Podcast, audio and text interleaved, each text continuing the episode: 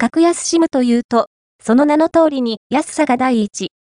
ギガあたりの料金が安いキャリアをついつい探してしまうのだが、そこで見落としがちなのが各社固有のオプションプランだ。